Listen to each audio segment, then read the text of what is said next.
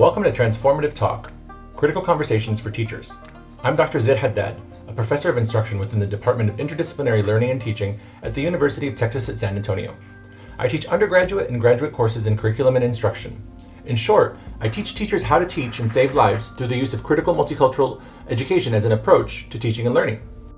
Our podcast is produced by a different group of graduate students each week, giving them an opportunity to talk about what they're reading in my class, what they experience in the field, and how that impacts their own lives and understandings. If you like what you hear, please subscribe to our podcast from wherever you're listening. Also, you can ask us questions and engage with us further using the Anchor.fm website or the Anchor.fm app on your phone.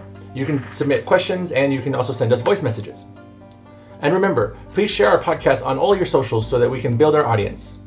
Thanks for listening, and here's today's episode.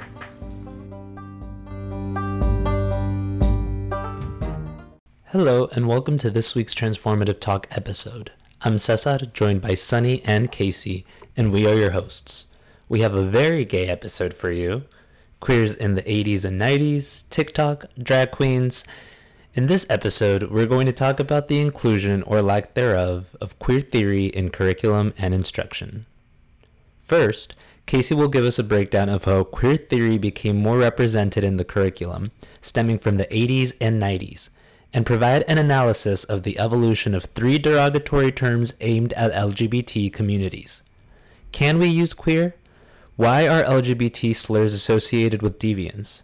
Did Kandy Muse deserve to be in the top two of season 13 of RuPaul's Drag Race? Just kidding.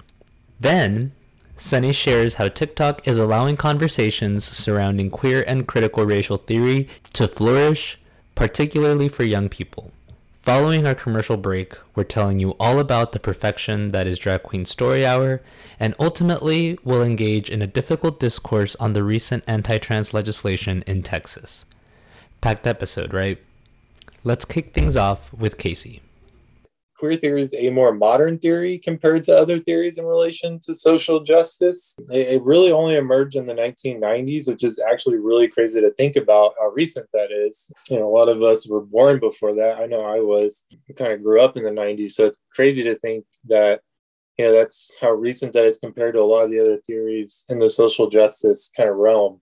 Um, some of the major theorists that have contributed to queer theory have been Gayle Rubin, Michael Foucault, Eve Sedgwick, and Judith Butler are also uh, big contributors. Queer theory kind of they stray away from like defining things precisely as serious because they do not they don't want to like a, limit the evolution of queer theory. And, I, and, my take on that is because I think sexuality is pretty complex and it's changing. Uh, a lot of queer theories' roots come from uh, feminist theories. So queer theory is kind of a way to like you know investigate that from a research standpoint you know because in history being gay was you know against norms and was almost automatically looked at as a deviant act I feel like there's been more exposure and hopefully that's led to more acceptance. You know, we're going to get into social media in a little bit here because things have changed with social media. So, and there's so many different facets now of how information communication travels.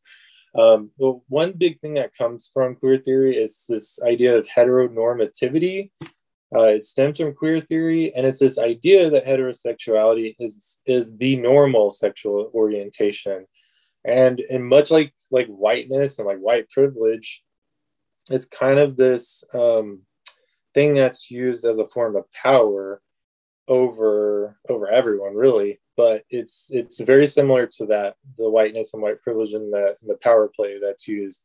Uh, heterosexuality normal is the normal standpoint. If you're if you're not heterosexual then that's not normal. So that's where heteronormativity is and that it comes from queer theory. A lot of the deviance comes goes all the way back to willard and his work and the sociology of teaching which was in 1932 and it's it's really bizarre to think back now. I mean he popularized this idea that homosexual teachers would spread and they would infect their students with homosexuality back then principals were like literally instructed to fire teachers just based on signs of being gay. Not even that they were just that even if they acted like in an interview they were like told not to hire them or they found out because of this infection. And and i even wonder did they you know did somebody like um, willard really believe that these that it would infect him? Because it, it just kind of almost feels to me like it's a fear tactic because uh, he doesn't like you know homosexuality in that way of it. And maybe he, that was just kind of a play on words like we see today in politics. That's just kind of a thought but so he he kind of caused this deviance to kind of transpire into where we are today with queer theory where we're trying to advance past it and have a legitimate conversation. And based on you know going through all the willards and this and this kind of way of thinking you move on to like what teachers have to deal with who are homosexual or, or even straight you know and what what they say and do in their classrooms and are they able to talk about it? If if you're a gay teacher you know do you tell your students? Do you make a reference to my you know my husband? Do you say partner like what do you what do you do? Because i know i would imagine you know there you know and, and we hear that from teachers there's there's consequences. We have parents we have faculty we have administration that are against these ideas and the very fact that they find out that maybe they have their students being taught by their child actually is being taught by a gay teacher it might cause disruption. And oftentimes sadly teachers may choose to not be who they are in that space you know and pretend to be something else just out of fear of these consequences. If you are a straight teacher I mean, especially in a state like Texas, and um, there's a lot of legislation that we will get into later, but there's certain states that are really against any really mentioning of of um, LGBTQ teachings. And so, if you're straight, you're kind of put in this position where if you can't relate to it, you just kind of turn your head the other way. And it's like, why get into something that could give me uh, undesirable consequences that you know I mean that's really not who I am anyway. And sadly, it shouldn't be that way. You know, teachers, straight or um, homosexual, should feel comfortable, and it should be a part of the curriculum. And, and the AIDS movement and that facet of it, and now it stalled the progress and queer theory, and you know, these things should be a part of it. And teachers, I don't, you know, should probably shouldn't be, or they shouldn't be actually in that position, because there's this, uh, like I said, sense of not wanting to say the wrong thing. And it does depend on region and regulations. I mean, which, like I said, we'll get into later. Um, but like a state like California, it's we had talked about this previously in our classroom and and how they actually it's like mandated, I believe, in their curriculum. So you it is kind of relative to where you are. Queer was definitely used as a derogatory term. So it's kind of interesting that queer is kind of being brought back into a theory that's not intended to really you know to suppress. It's more queer theories uh, like we talked about before is it's set up to explore it and research it and shed light on it and ask these questions that we weren't asking before. And that's the you know in, on an academic sense. Getting to like you know the derogatory terms and whatnot. When i was growing up there were terms like fag faggot queer gay they were using my childhood. And I remember peers, friends, classmates would throw these terms around and they were used as derogatory terms. So immediately, if you were called that, you heard someone called that, it was a negative thing. And, and often when you heard that, you didn't want to associate or feel that way. So you would, it would kind of, as a male student, it would make you want to be more masculine and drive yourself away. And I mean, I feel like these derogatory words have like further cemented the fear of being homosexual because if you are a homosexual student and you see this going on like i saw in my childhood i can't imagine wanting to be yourself in that space when you know you're going to get that basically harassment. Um, and, and even on a heterosexual level you shouldn't be receiving that harassment either because it's just further dividing you away from something that's completely natural that's not a choice. It's you know they're people are born this way you know, all these factors with the teachers being fired or risk losing their jobs over being gay, and other workplaces, of course, with similar circumstances, uh, but any workplace with the derogatory nature of the way homosexual words have been used in the past, the media's representation of homosexuality. I feel like they, they all create these mechanisms that just reinforce this distance from homosexuality. And if you are gay, you have this, you had this fear, or you still do, of the consequences and a lot of different facets of life, whether that's family, your job, education. That leads me to to Sonny, who's going to speak a little bit about um, social media and how that plays into the power of words. Words do hold weight.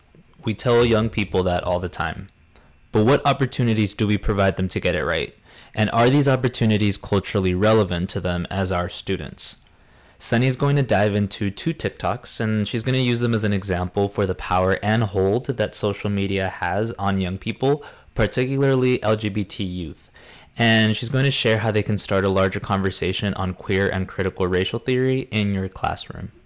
So, as Casey was just talking about, um, the idea of labels and language uh, have become so uh, impactful in the in the way that we talk about the queer community and and ourselves as individuals this growth has taken place over decades and it's interesting to kind of look at particular words words like gay or queer the way that they've kind of woven in and out of acceptance and and popularity and and their meaning.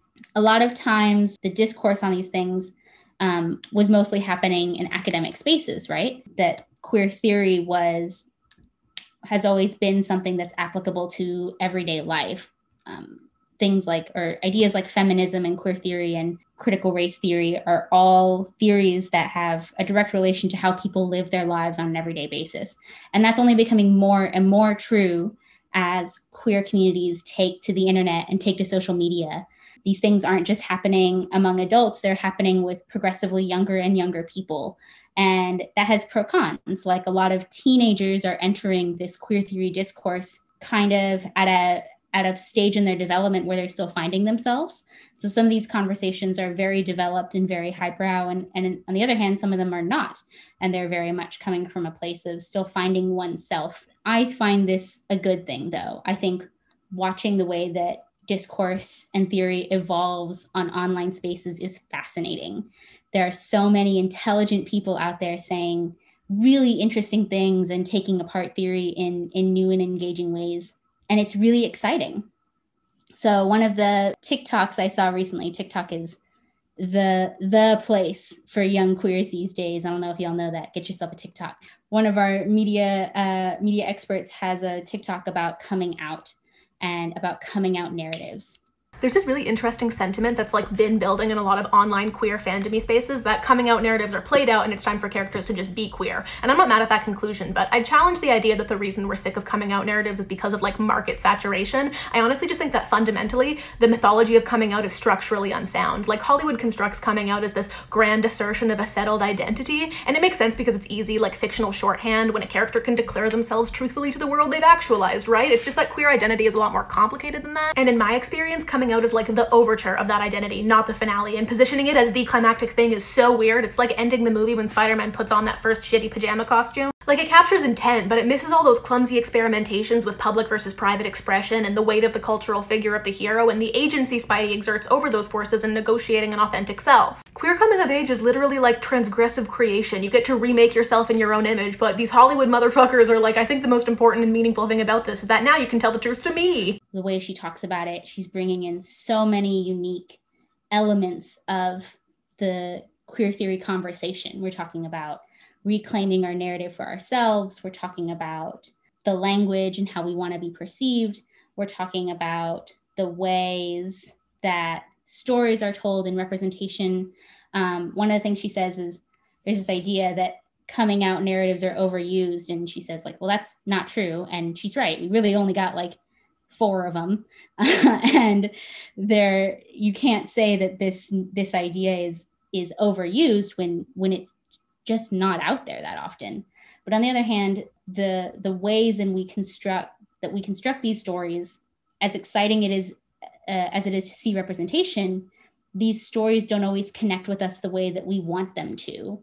Um, there's a part that's missing, and so she talks about how the part that's missing is a misunderstanding of what coming out is. Coming out isn't always um, the end of the journey. Most of the time, it's it's very much just the start. It's just the beginning of someone learning to find their place and, and understand understand who they are and present who they are and as that presentation happens people really find find new ways of, of understanding themselves which is very exciting for a queer person it's just the beginning uh, another tiktok i wanted to mention is is a gentleman who introduces the term latine let's talk about the pronunciation of latinx and latine What I'm seeing a lot of people discuss is how hard it is to pronounce Latinx versus Latine, which is completely valid, and here's why.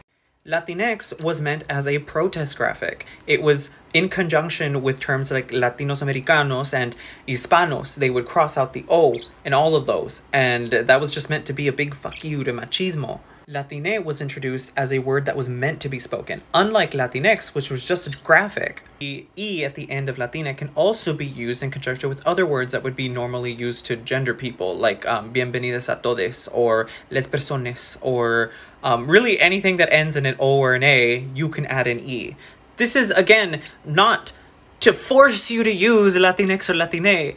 It's literally just to respect non binary and gender non conforming people. That's literally it. And people that don't identify as Latino. Even in literature today, Latinx is a very common way to refer to people of Hispanic or, or, or uh, Latin origin um, while being gender inclusive. But Latinx is a weird word. Uh, and so he kind of explains this alternative Latine and how it can be used linguistically in a, in a more natural way. It's it's really exciting to watch kids uh, and adults engage in these online spaces. We always have to be careful because the internet is a scary big place, and it's just as easy to fall down a rabbit hole that you don't want to go in. But but I think the internet can be a really beautiful place for people to learn about themselves and to experience queer culture in safe ways. And it's fascinating to see how how the academic trickle down effect does work in some ways, how we're able to have intelligent highbrow conversations about queer theory in really personal day-to-day ways, talking about how these things affect us on a on a daily basis and on a one-to-one level. Uh, I wanted to end our conversation about social media and the queer experience with an internet post. It's not a TikTok, but the quote is cis people who legitimately question their gender and decided that they were cis are cis, but they're not cis about it. I respect that. This is, of course, a joke, but it's unpacking this very real idea that when people engage in questioning their sexuality or questioning their gender presentation or orientation, that creates a tone in themselves of acceptance and understanding for people who are queer in any kind of way. Uh, and that's a good thing. And even if you decide after all your exploration, actually, I totally am cisgender, I totally am heterosexual, you're still going to walk away from that experience of personal exploration a more complex and more empathetic person. And that can really only be good to have more complex and empathetic people out there in the world. If this conversation has moved you to get on TikTok or to start reading up on queer theory or to start questioning yourself or the way that others present themselves, then uh, we're happy to have done that work today. After the break, get ready to fall even more in love with drag queens as we showcase a group of drag queens who are changing the idea of story time. And after, we'll have a discussion on the anti trans legislation that's plaguing the Texas legislature. This and more on Transformative Talk. Welcome back. You probably don't associate drag queens with story time, but after this episode, we hope that you do. Drag Queen Story Hour is just what it sounds like drag queens reading stories to children in libraries, schools, and bookstores. It captures the imagination and play of the gender fluidity of childhood and gives these kids glamorous, positive, and unabashedly queer role models who, above all, are going to teach them about the importance of self love. There are chapters in California, like San Francisco, San Diego, Los Angeles, in New York, uh, in Georgia, particularly in Atlanta. Texas has a chapter in El Paso. North Carolina has some in Charlotte. Uh, Miami cities like Miami, Boston, Portland, New Orleans, uh, they also have chapters as well. We saw a short film titled "The Drag Queens Reading to Kids in Libraries," and had a discussion to some of the highlights. You can find the film for free on YouTube. So, what exactly is it that these queens do? I think kids don't always know what to make of us. Things like gender are like the last thing on their mind. Hi, I'm Miss B. I am the drag queen for Drag Queen Story Hour this hour. Welcome! When I first heard about it, I was just like, where can I sign up? And I was part of the first few girls who started Drag Queen Story Hour in New York City. So, what do you think a drag queen is? A queen of dragons. We really are. We entertain, we lip sync, we are funny. We're like clowns, but prettier. And I get to hang out with people like you. Isn't that awesome? Julian is a Mermaid by Jessica Love. People associate drag queens with adult entertainment, so they think if it's a drag queen, it can't be appropriate for children. And we have to really often explain to people this is a program designed for children. It's a drag queen reading children's books, singing children's songs. There's nothing adult about it. I think often it's hard for people to just kind of get beyond their preconceived notion of what a drag queen does. Kids, they're imaginative, they're all about play. They haven't been baked into, you know, society's norms and expectations. So I think to them, things like being fluid with their identities comes really naturally. Shoes on the drag queen go stomp, stomp, stomp. I believe that hate isn't inherited, it's taught. So if we can teach these kids how to love and accept everybody, they'll definitely be the best generation that we could ever ask for. As with all great queer things, Drag Queen Story Hour unfortunately has been met with controversy and backlash, particularly from religious groups. So, why is there a controversy or a backlash with Drag Queen Story Hour? They already have their rights, but they don't have a right to take my tax dollars and impose their doctrines on little kids and get them all confused and screwed up. The kids are all messed up. We need things to stay just the way they were supposed to be. The kind of change we need is for people to start listening to the creator we need. Zero to five You years know, old. literally the only Literally thing the sign going says zero to a five. story time. About gender fluidity.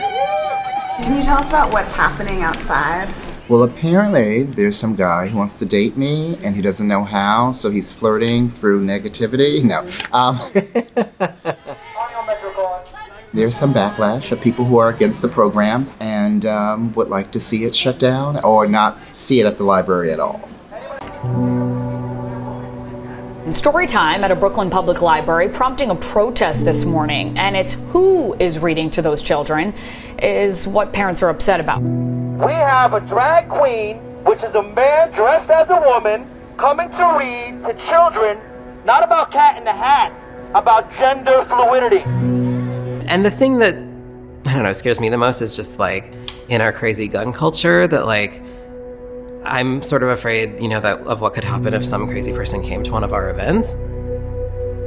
It's the second protest we've had in New York City in three years, but lots of the organizers in other places have hundreds of protesters at all their events. Ultimately, the program is put on for children and for families. So, how do they feel about Drag Queen Story Hour? They look like um like mermaids and queens. Are we done yet? I think there's just something about us being larger than life, and that's really what they react to. You get a lot of oohs, ahs, wows, and what's that? to kids, I think, you know, drag queens are princesses come to life or superheroes. One of the kids said, A drag queen is someone who dresses fabulous, fancy. And I was like, Oh, you correct. I like how she added the sea creatures and makes it extra, extra pretty to me.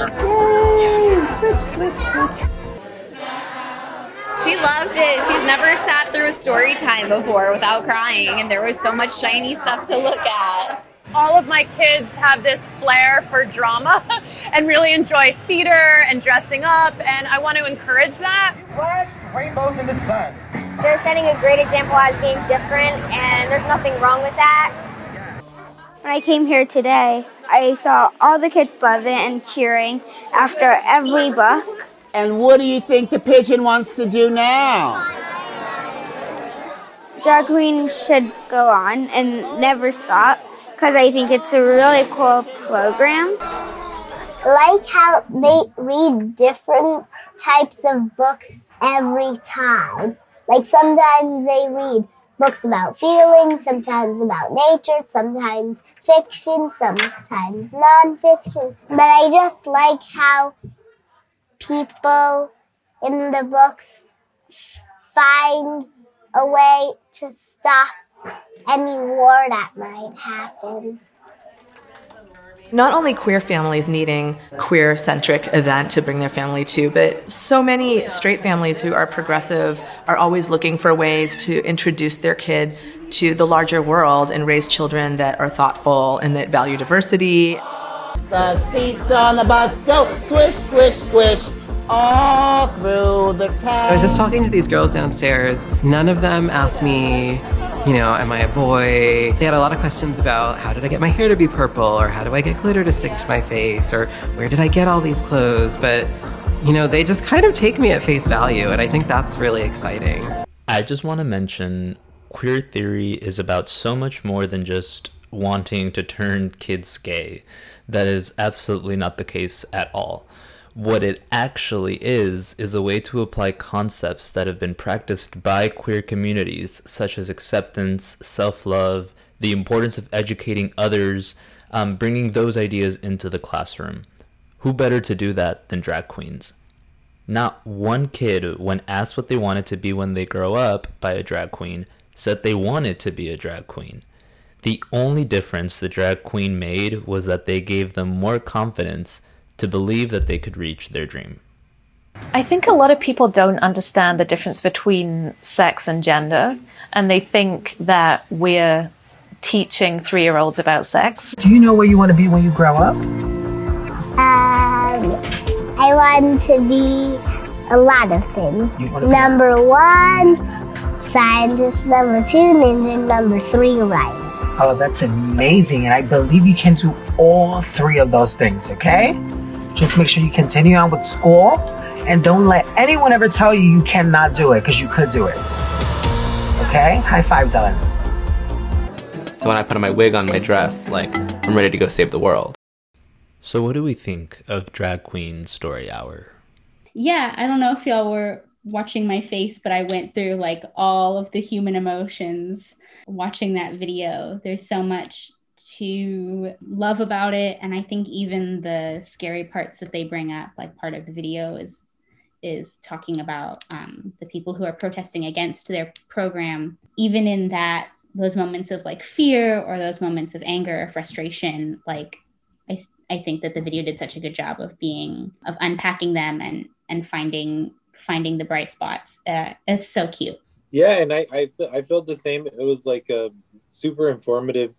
Because I always have this belief like when you get into especially outside of just you know being a lesbian being a female as being being a gay man there's like there's so much more to the spectrum. And so when you watch these videos i think it's it's so it's so enlightening because uh, i think there's so much for the general public to learn and understand and not just assume that it's like a man parading around, you know, wanting to be a female for these kind of like malice purposes. And that's kind of that's just and that's the way like you have the media that pushes it and stuff. But in, in itself it's actually like an actual genuine expression and there's no there's really no deviance or like negativity behind it.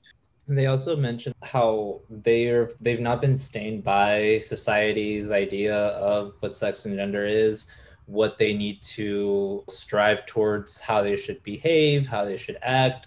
Really, a lot of those instances haven't necessarily come yet and many of them did seem like they had very you know tolerant parents so that that obviously does seem to help but i i like that point where it's like there's still this purity that exists where they're they don't necessarily think right off the gate as they're going through the door of drag queen story hour i'm so excited to learn about gender fluidity today you know? I'm so excited to learn about my own sex and gender. They're not thinking about that at all. And it's interesting how that was also the main argument that the protesters had. One of them saying like it's not like cat in the hat you know like it's books on gender fluidity and they're all mad. And the other lady saying how the kids are all screwed up in the head. And then you see the types of books that they're reading and it's not it's not that at all. It's not that at all. They're reading such a diverse array of books. And then on top of that, the kids, to me, they did not sound screwed up at all. I mean, that kid wanted to be a writer, a scientist. He he was learning how to stop wars. The kids to me did not sound screwed up. You could even tell in the video, like they're trying to explain to the guy, hey, no, this is what's going on. And he's just speaking over it. He doesn't care. So sometimes you're like, man, these some of these people are just like beyond reason. The best way you can teach kids right off the bat is by modeling at first, like what it is. You know, you're gonna talk the talk, then you better know how to walk it. And so like i think that that's very it's something that you can see there like they're they're basically putting on the show and they're like yeah this is this is what it means to like love yourself and to also embody all of these ideas that we're trying to to get these kids to learn. So i don't Yeah, know it's, it's really No nice. one knows better how to walk than a queen, so they're walking. right? exactly. Period. Period. There are they, they know where that line is you know? They, they understand where that line is and i think we've brought this up as well um where like we understand like drag queens trans women like these were these were all figures early on in like the gay liberation movement that were the educators and like the ones who kind of carried on the stories of these communities as generations passed. And so like they at the end of the day are educators. Like they have something to teach people. And so i think that you know what better way to do it than by reading books to, to young kids and just teaching them like how to be themselves and how to just like love themselves and and actually explore those themes through through literature it's interesting you're talking about like a queen knowing where that line is because of that history of education passed through the drag world. But it's also interesting when we're talking about like in the first part of this podcast, Casey was talking about like those saying the wrong things as a teacher. Like I think as educators, we have a lot to learn from the way that this program is run and the way that it's contextualized because i think these are questions that we have all the time like you know what is appropriate for me to teach? How do i explain queer ideas in an age appropriate way? This idea of sexuality is not sex is one that we're still struggling to explain to people. And so it's really fascinating watching them deal with this with incredible grace. Like there's no question to them. They're they're doing it so well finding this line perfectly making an age appropriate program that still sends the message that they want to send. I think a lot of teachers preschool through graduate school struggle with these questions and and could learn a lot from this program. It's very exciting. Up next, we break down recent anti trans legislation that has been plaguing the Texas legislature. Currently in Texas, there are a number of bills in action, but a few of specific concern that are targeting transgender children as well as healthcare workers and families. First one that we're going to unpack is SB 29. This bill uh, has been discussed in the wider news. It's also one that has uh, mirroring components in other states. It bans trans youth to sports unless they comply with their quote unquote assigned gender at birth. In fact, school administrators will have the right to request birth certificate proof in order for kids to participate in sports. So students won't be able to play on the team, which aligns their preferred gender presentation. It's currently in committee. The other two bills we have do have mirrors in both the House and Senate, but we'll talk specifically about SB 1311. This bill prohibits a physician or other healthcare provider from performing gender affirming uh, transition care. So that includes surgeries, that includes medication, that includes puberty blockers or anything like that.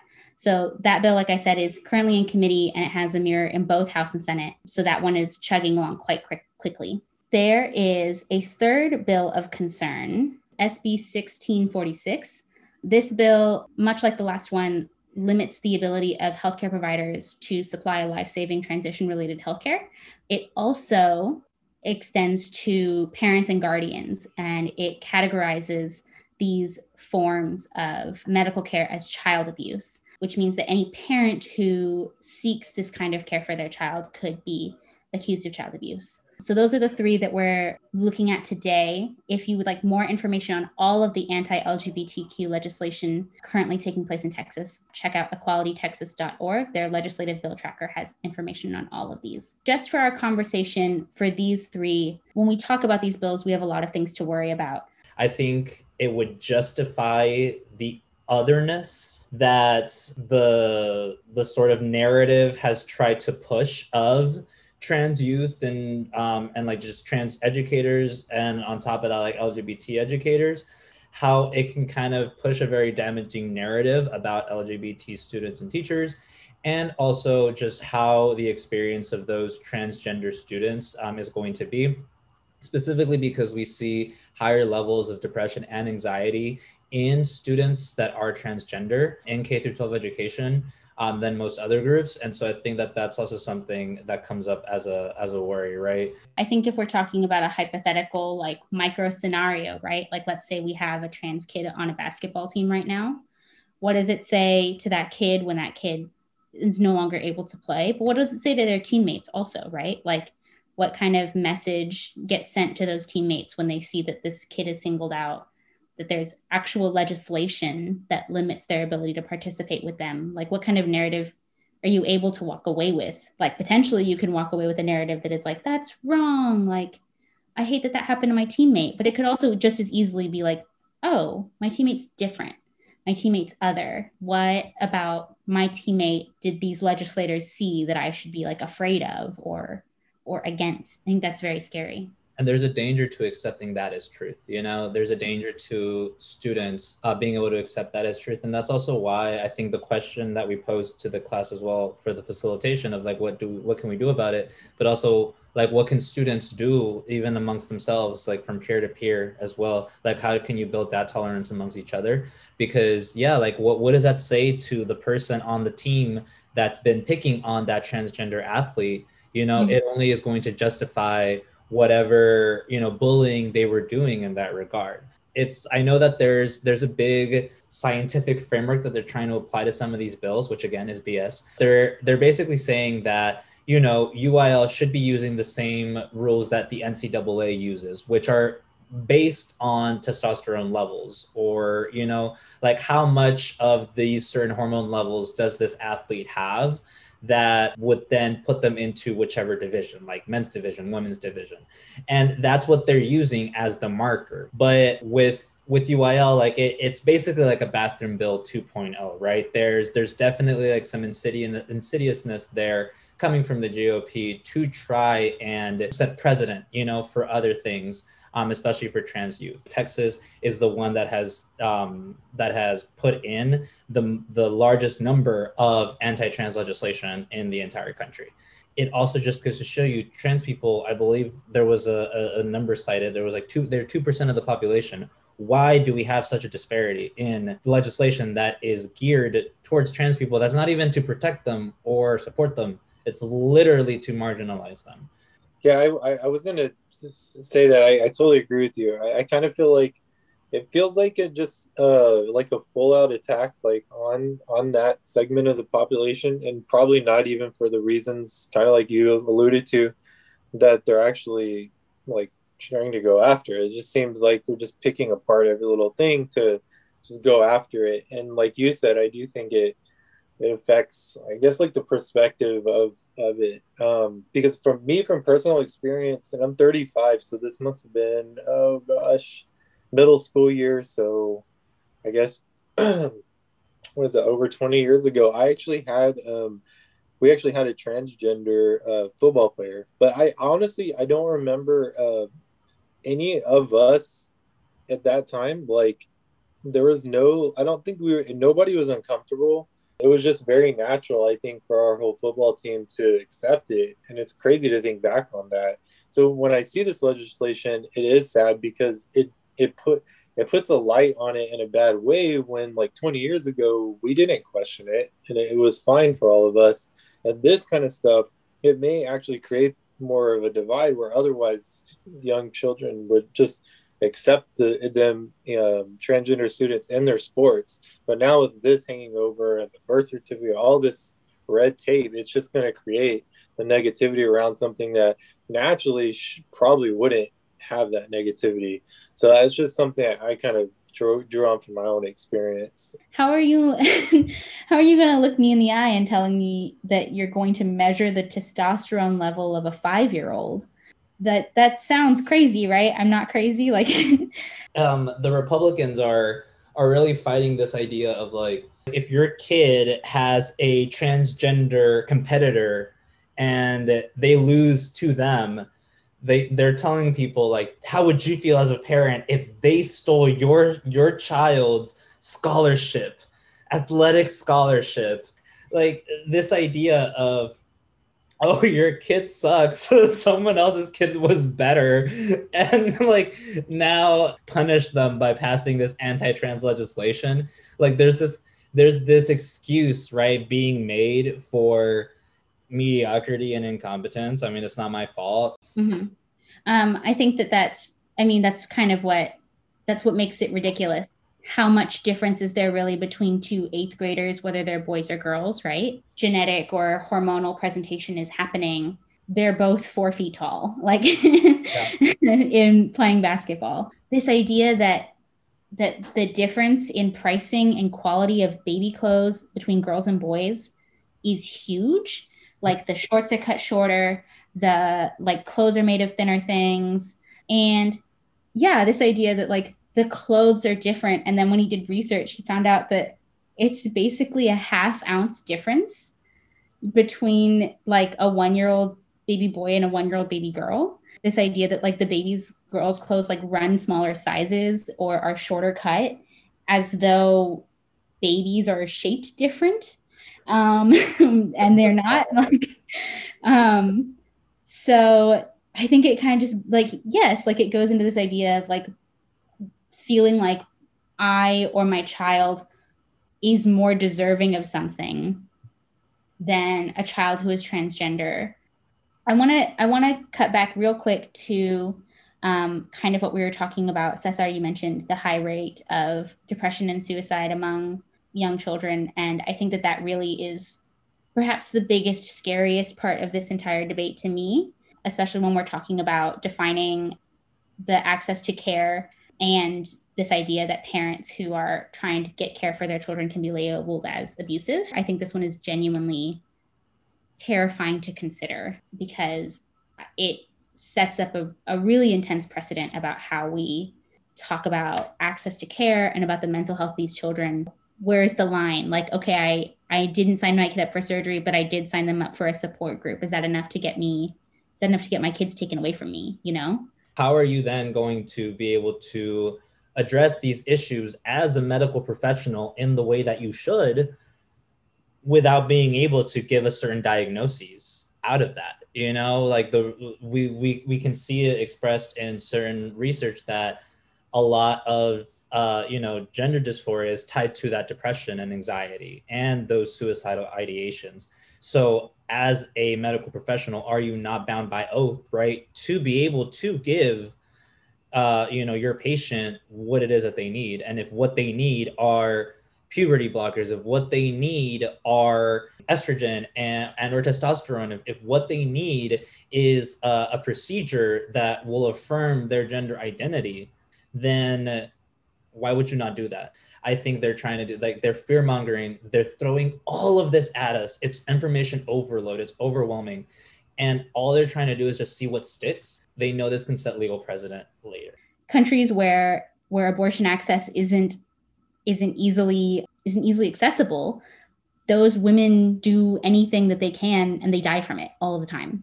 The sort of the worst case scenario of like back alley medical care is very real in the US, in states like Texas. It's very real in other countries. Um, and to imagine what that equivalent is for a 14 year old kid is terrifying.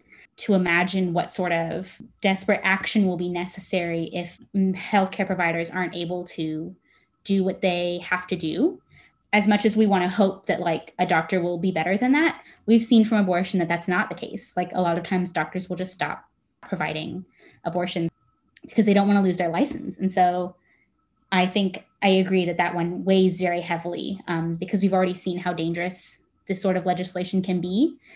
And you know in texas it's not illegal to get an abortion but it's damn hard and it's scary. And those are grown women most of the time you know unfortunately uh, grown women trying to access the care that they need. So thinking about it in the context of a child um, or context of a parent who's afraid of of consequence. Um, I think that's a really dark alley to be looking down. I, I hadn't even thought of that. I'm so mad because now my nerves are shot like times two. That's actually the end of the conversation because that was actually hard to say, and I don't want to talk about it. yeah, I'm like that. That that is so. That is so true. How, yeah, there are so many ways in which you can do like these the equivalent of back alley abortions to back alley gender affirming care you know? Like where you're able to get like you know feminizing surgeries from that. You see the consequences of that as well the infections that can that, that can happen.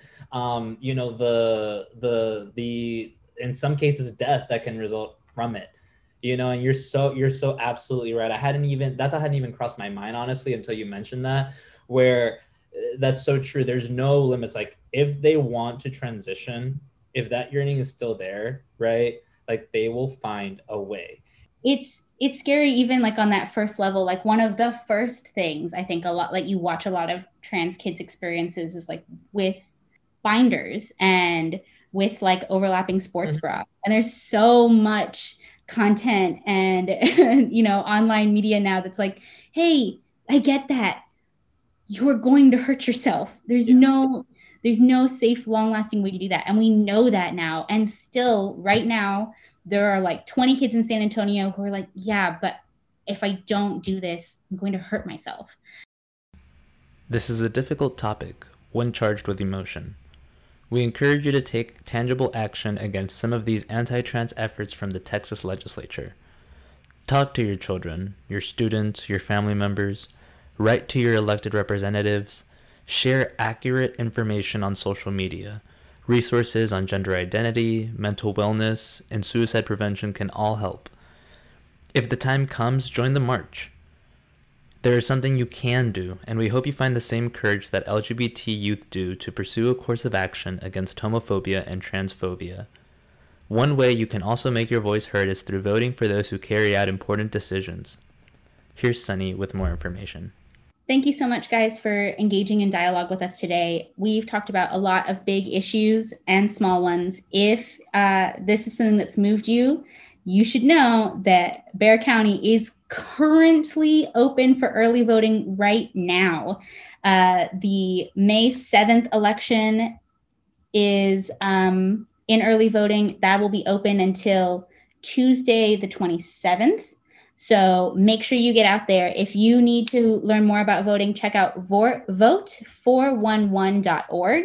There you can check your registration status and you can make a mock ballot. It's going to walk you through all of the races going on for your specific location. Right now, we're talking about mayor, we're talking about local uh, San Antonio representatives for city council. We also have five different school districts right now that are uh, doing elections for for their uh, trustees. So that's a big one, especially as we're talking about children and and their experiences in school. There's also some pretty essential propositions that you should maybe take a look at. No, no, uh, no judgment, no push, but take take a peek, do your research, friends. So, like I said, if you're looking for more information on that, check out vote411.org. If you're looking for more about trans legislation in particular, check out Equality Texas. Not only can you check out their bill tracker, but they also have a list of candidates running for offices across Texas that they've specifically endorsed. So, check out, see if uh, anyone in your area is on that list. Make sure you check that box uh, when you go vote. Thank you guys so much for listening to us. And that's all for this episode. Thanks for listening, and remember if you want to support what we do, then share, subscribe, and leave a review wherever you discovered our show. That's all for now, but we will see you in the next episode of Transformative Talk.